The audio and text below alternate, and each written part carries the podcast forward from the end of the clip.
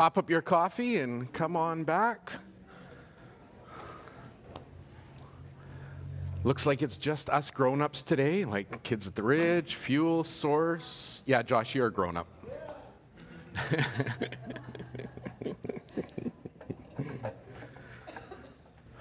Which is probably a good thing because we're going to talk about love letters and all sorts of that kind of stuff.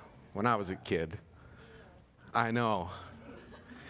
If you, you know, every kid, every kid, especially if Savannah was here, she would be all over this. Every kid loves it when their parent is about to have a conversation about love and sex and marriage, and you, they start with, When I was a kid. Savannah, that's one of her favorite sayings. She just steps right in right there, tries to cut the conversation off. Nevertheless, when I was a kid, back in the day, love letters, were, that was the primary way that we expressed ourselves, right? We can remember going back, some of you, you remember before there was emojis and Facebook and other electronic ways to tell somebody you loved them. It was all pen and paper, love letters. That was the soundtrack of our emotions, right? In fact, the oldest known love letter, can you imagine writing that thing out and handing it off to somebody? That chunk probably weighs like 50 pounds. That is the oldest known love letter, the love song for Shu Sin, 2000 BC. That's a thousand years before King Solomon. And uh, and I, I, looked it up and I looked up a translation of it, and it's, it's, quite, uh, it's quite racy, it's quite explicit kind of stuff. And, uh, but it just reminds us that it connects with one of the most personal parts of our being. And uh, maybe that's why, as uh, Pastor Brad said last Sunday, the Song of Solomon or the Song of Songs has historically been one of the most preached on books of the Bible. One of the most theologized. You can, you can go online and get a 12 volume commentary set on this eight chapter book. That's how much, like, people have dedicated in, in past generations their entire lives to this book. And yet, in recent history, like my generation, those of you who are older than my generation, and even you know current generation, millennials, the church has kept this book at arm's length. Like we acknowledge it's there, but we have struggled with this poetic collection of love letters in the Bible. Seriously, how many of you, uh, who here can say that they've heard more than, let's say, five sermons on the Song of Songs? Two.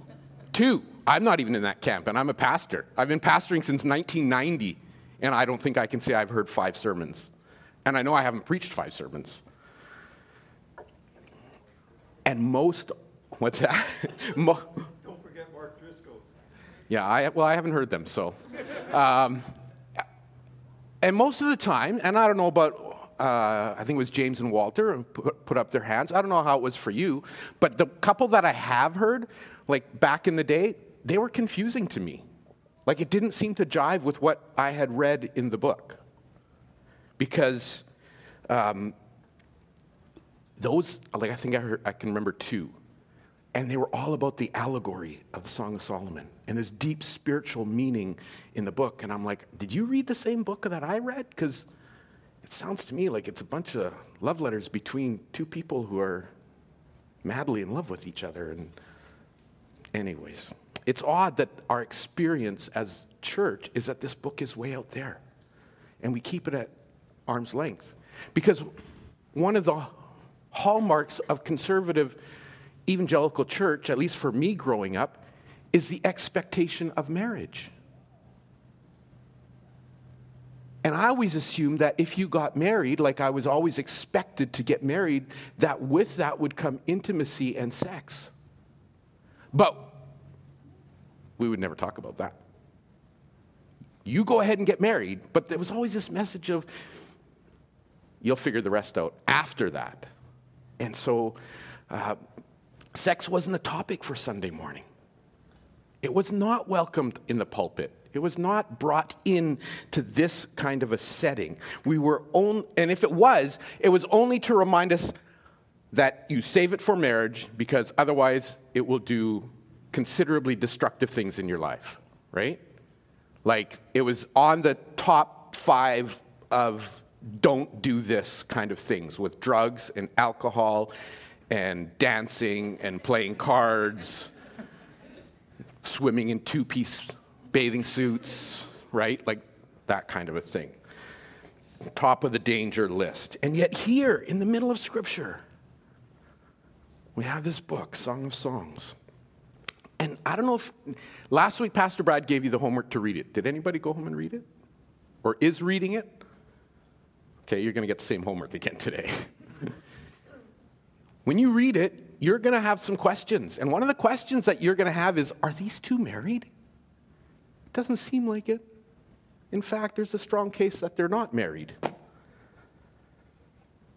Theologian Don Gentry argues that the Song of Songs is meant to show us a love that is not necessarily connected with marriage or procreation, as opposed to some parts of the Old Testament which view marriage as contracts of ownership and women as breeders.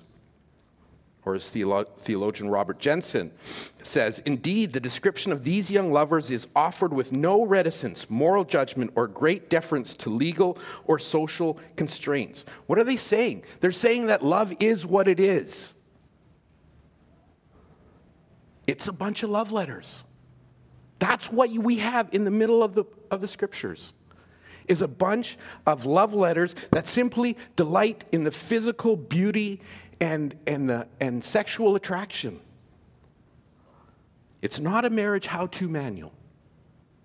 It's not a how can I improve my sex life? What do I do, don't I do kind of a manual for Christians. That, it's, that was never its purpose. If you're going there for that, I think you're going to be disappointed. It's simply a celebration of an incredible aspect of who we are created to be in the image of God. And that's why so many 20th century preachers have pushed it aside because that one area that it celebrates is our sexuality. And as we heard amongst us as staff last week from our children, Smethurst clan, the Sumner clan, and the Nickel clan, this is awkward. Can I just leave? If dad's gonna be preaching on sex, I don't need to necessarily want to be here. Okay? Like it's, it's true. We all heard it from our kids. We've come to believe that sex and God don't mix. But it's there. It's right there in the canon. How many of you think that that one, that book just kind of slipped past God? Yeah. Its very presence there is worth our consideration. And the fact that it revolves around sexuality and intimacy is important to us, whether we are married or single. So, even though uh, Mike said I'm going to be talking about marriage today, which I will, uh, this, does not, this is not just for married people only. This is for everybody. In fact, I'll say that you won't. I'll bet my house that you can't not think about sex before you're married. It's not like when you get married, some magical switch flips on. Right? That happens during puberty to all of us. We all go through that long before we're married. Getting married is just another step in the process.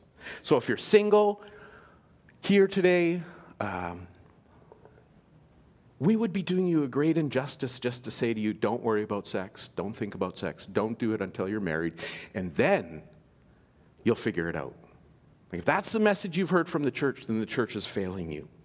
It does not prepare anyone to engage and enjoy healthy, pleasurable sex within marriage. So I think as a church, it's time that we claim this conversation back. And that one of the things that we need to do is start to combat those extremes that we've heard in the, uh, you know, when the pendulum swings of either, you know, if you have any thoughts or urges, you know, that are in the sexual realm, then you either, you know, just need to shun them and run away, or you just need to blindly submit to them and follow them. I think those are the two messages people hear. I think society says, if it feels good, do it. And I think the church has primarily said, run away, don't do it. And then you're like stuck in the middle, like if those are your only two options. I think Song of Songs gives us a better way.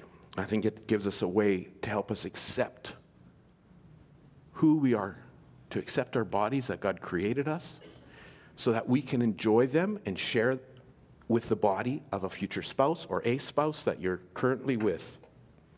And the ancient text helps us with that. So let's take a look at a couple of ways how it does that. Now, again, I was coming with the assumption that all of you followed Pastor Brad's homework and that you have all read the book at least once by now. Um, so, again, you got to go home and read the book. But I'm going to start with the assumption that you've read it, or that at least you know it is a bunch of poetry, love letters written between two lovers. It's semi erotic. That's what it is. Once you get your head wrapped around that, then you can begin to ask, okay, God, why? Like, why did you include this book? Like, what do you have for me with this book in the Bible? Let's look at a few things that I think that it has for us.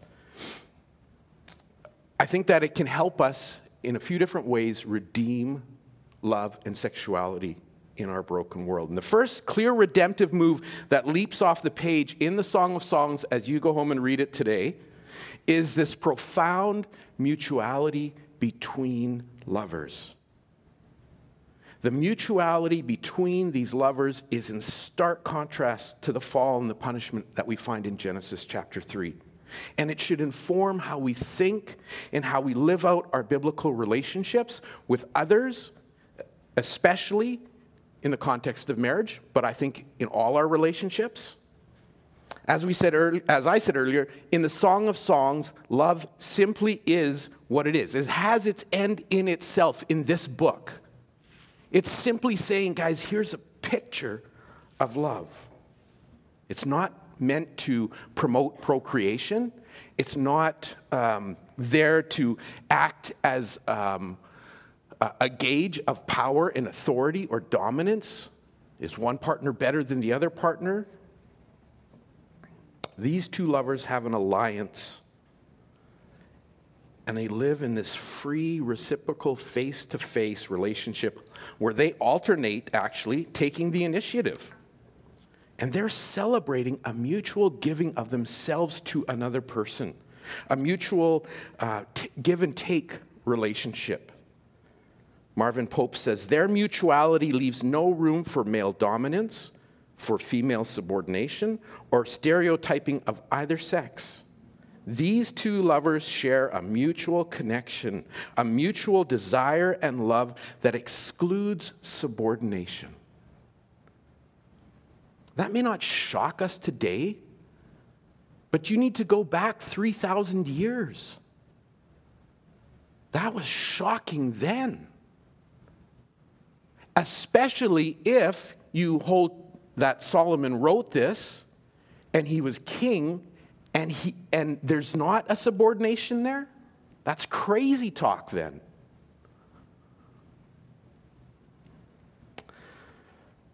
I think the poetic letters can point us back, though, to Genesis and to the creation account where God creates humankind in his image. Male and female, he creates them and he blesses them and he says, Be fruitful and multiply, go, enjoy sex. And then the two of you together have dominion over the earth, over the animals. And what does he do? He proclaims that very good. Friends, mutual sexuality was part of original design. That's Adam and Eve walked in the garden naked. I don't want to shock you, they had sex. I'm pretty sure. I know it doesn't say it right there, but God did say multiply. I know that's, you know, some of you want to believe that that was doing math, and then later on they went and did division. And no, go and fill the earth. How do you do that? And I think that there's a biblical vision there that we can aspire to.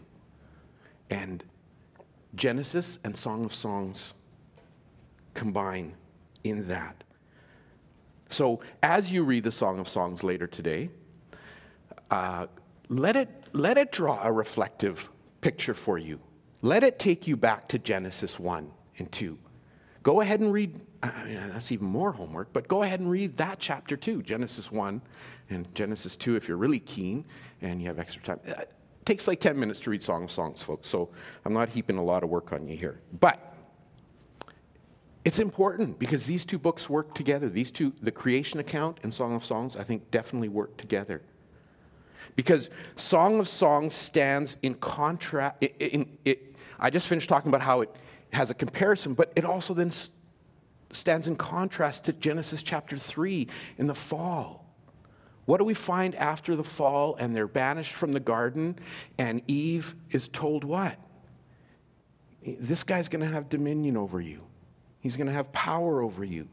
You're gonna, your desires will be for him. Okay? Adam isn't told that. She is told that. But throughout the Song of Songs, especially uh, you can go look in, in chapter 7, we see language that's, that mirrors that, but it's coming from both. His desire is for her, her desire is for him. There isn't a sense of dominance anymore. The man and the woman are together in full mutuality, and they're erasing that part of the curse that came in Genesis 3. They're showing us a picture of what God intended it to be, and that it was possible for it to happen even outside of the garden. So, again, I don't think you can understand Song of Songs without going back and looking at Genesis in the first couple chapters and reading them in tandem. The love relationship in the Song of Songs has a correlation. It's a signpost back to that common mutuality where God said, male and female, He created, I can create you in my image, and I'm going to give you guys dominion.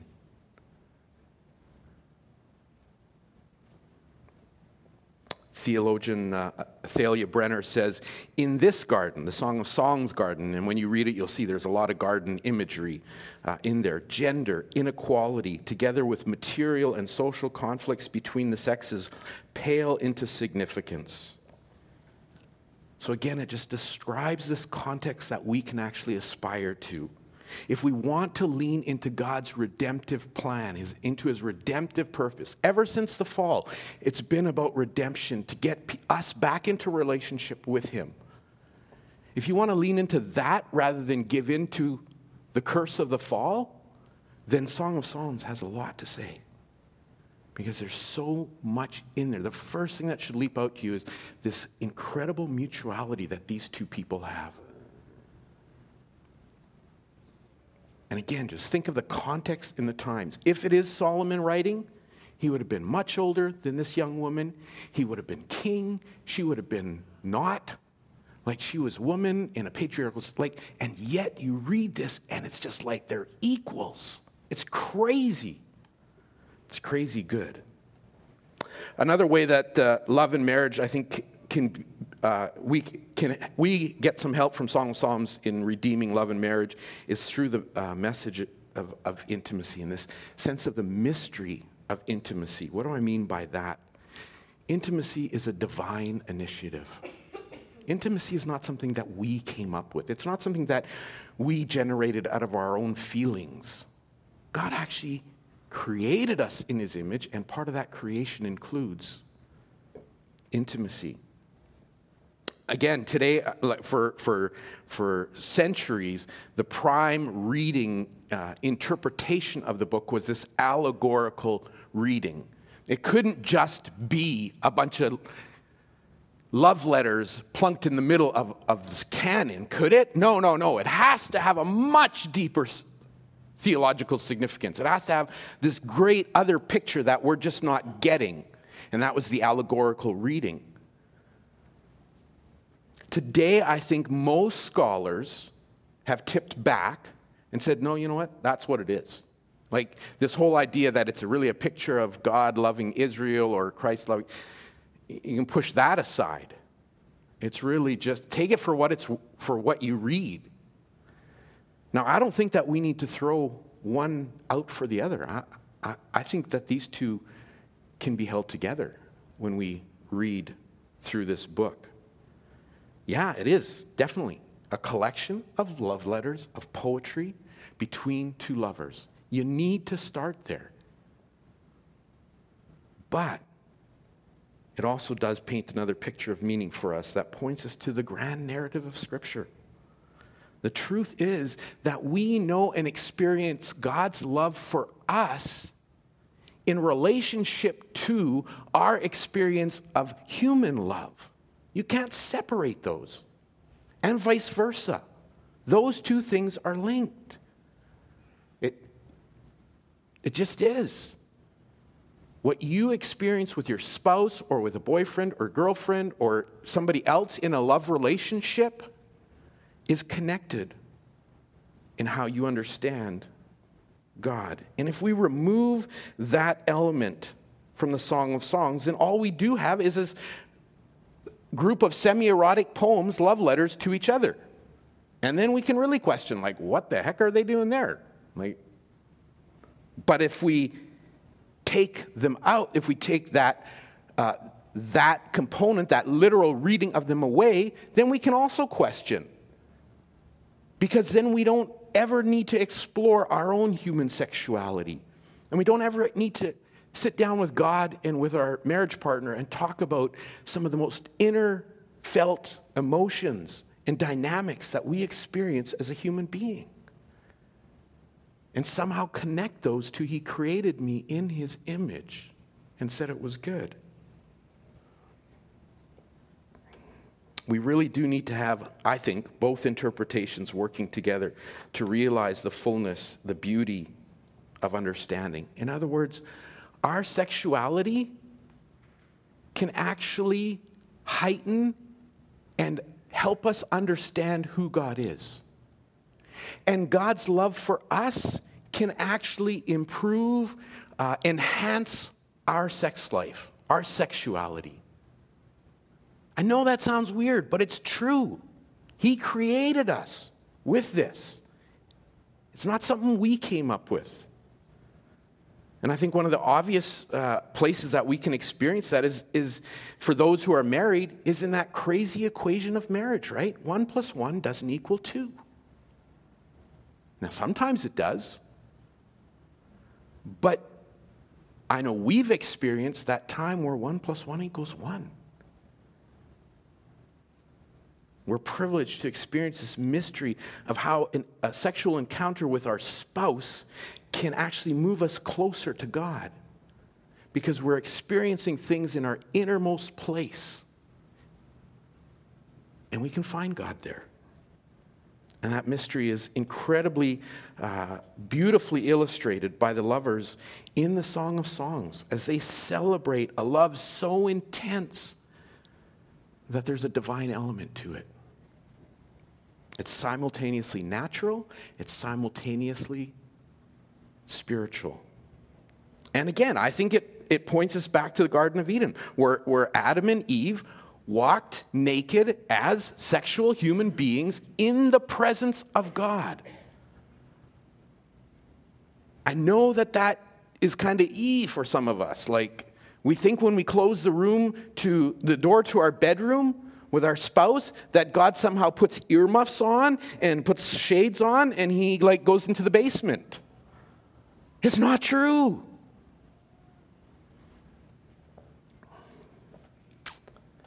God was there in the very presence of Adam and Eve. And in the New Testament text, marriage, same emphasis. This Is not just Old Testament stuff?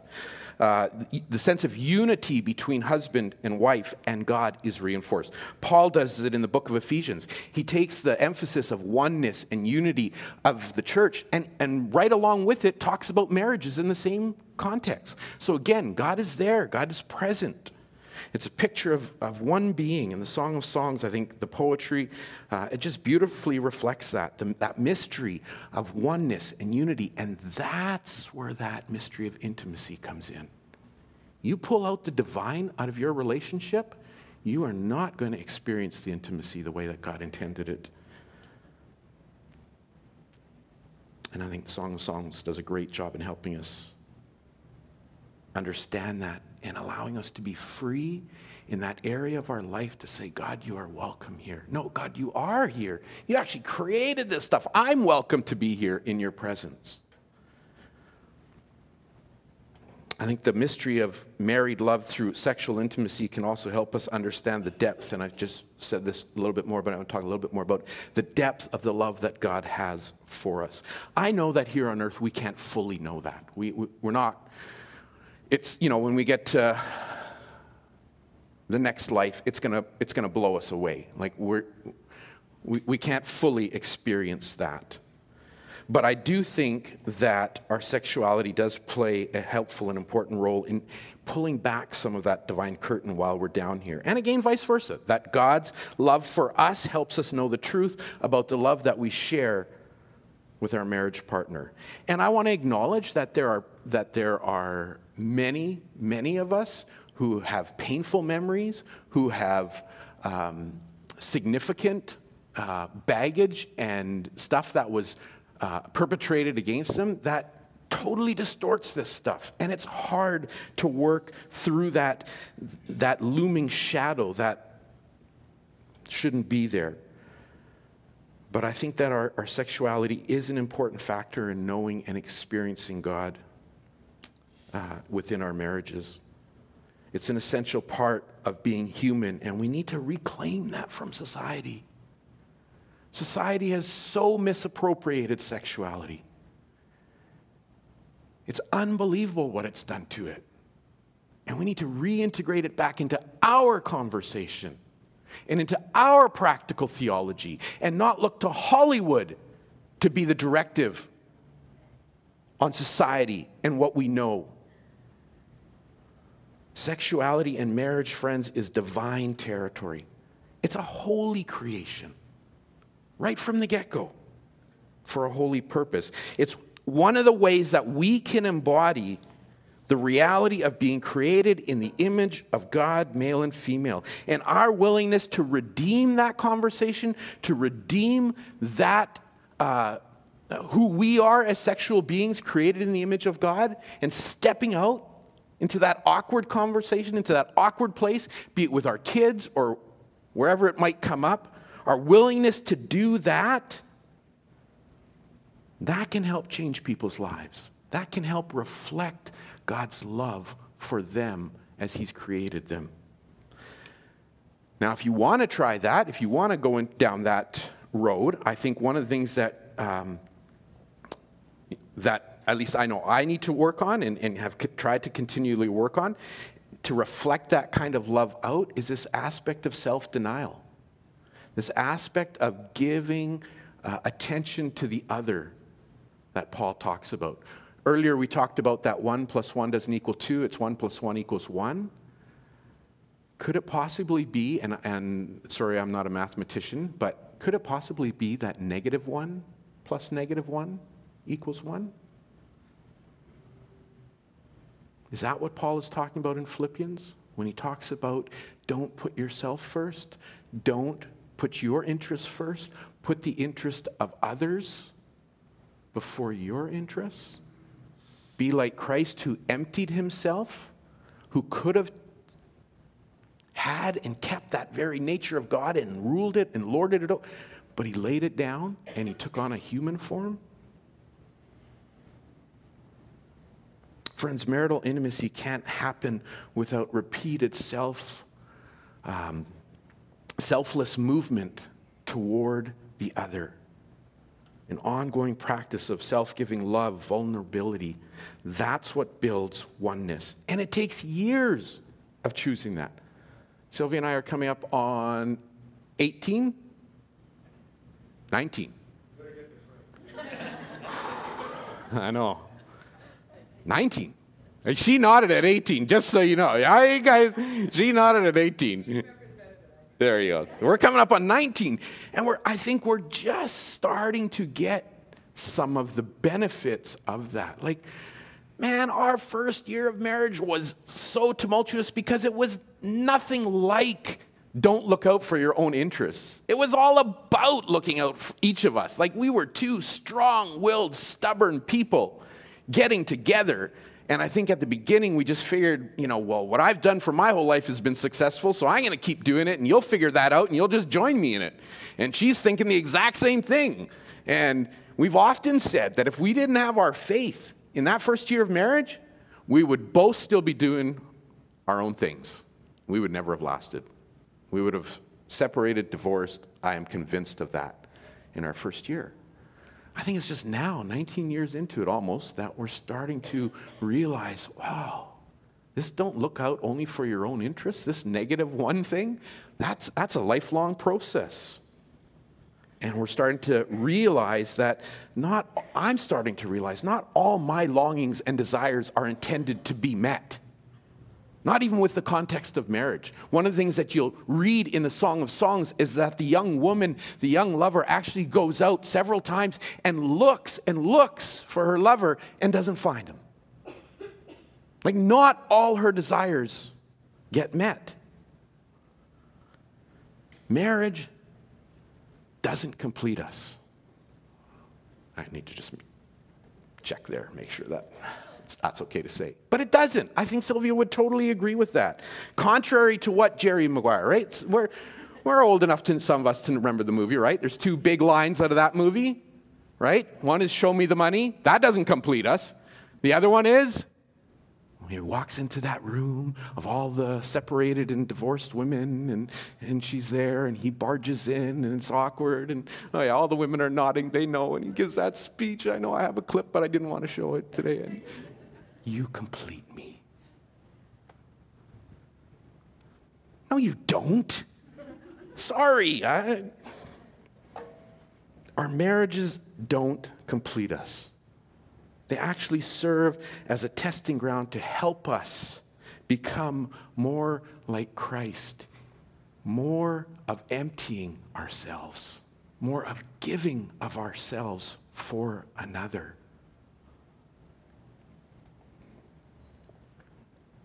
I'll say it. She doesn't know I'm going to say it. Sylv, you don't complete me. I used to think that when I got married. My spouse would complete me. But the reality is, she hasn't saved me from my sin. She hasn't even saved me from the sins that have been perpetrated against me. She can't do those things. But one thing our marriage does have is this tremendous capacity to unveil the love of God. That's what she has done for me by her loving me the way that Christ loves the church, the way God loves her, when she loves me like that, that allows me and gives me freedom to move into the places like my sin or the sins that have been perpetrated against me. And to begin to realize that my Savior can save me in those places. It does have a tremendous capacity to unveil that love of God for us that he would send his son for us and that his son would go to those darkest, deepest places and those most intimate places of our being and say, I will go to the cross and I will do what needs to be done so that those places can be redeemed and you can feel the fullness, the fullness of the statement, I created you in my image. And Song of Songs actually signals for us throughout all of that that strong garden imagery that you're going to read later today. I think that's the fourth time I've said that. You're going to read later today. It, it, it causes us to look back to the garden and see that it is possible for that curse to be reversed. That we can, without shame, embrace mutuality in our relationships. We don't have to go by what society says. We actually can do it according to what God intended. We can embrace mystery by inviting God into these deep places, these deep places of longing and desire, and say, God, you created me with this stuff, so I want to meet you here and have a conversation with you here.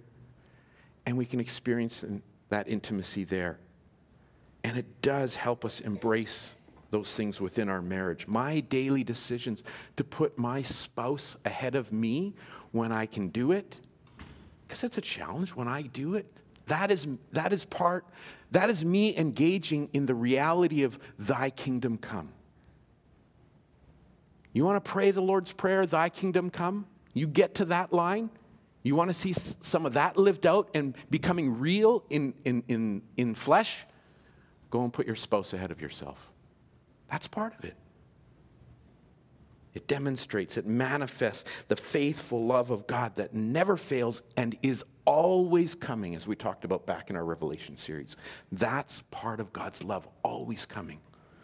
Friends, God is still the same creator that He was when He created Adam and Eve naked in the garden and told them that they should have sex and multiply, and their intimacy with Him in the midst of that was perfection. Perfection. Unbelievable. Like, it just dawned on me this morning when I was praying and talking about, uh, with God about the message that uh, maybe you guys don't want this thought or image in your head, but because I have it, I'm going to share it. Is if they hadn't fell, if Adam and Eve were still, you know, didn't eat from the tree, we'd be in the garden, wouldn't we? I'm assuming, unless God had something else figured out, or we'd be there. That would be perfection. And Dale would be sitting there naked. I know, I told you.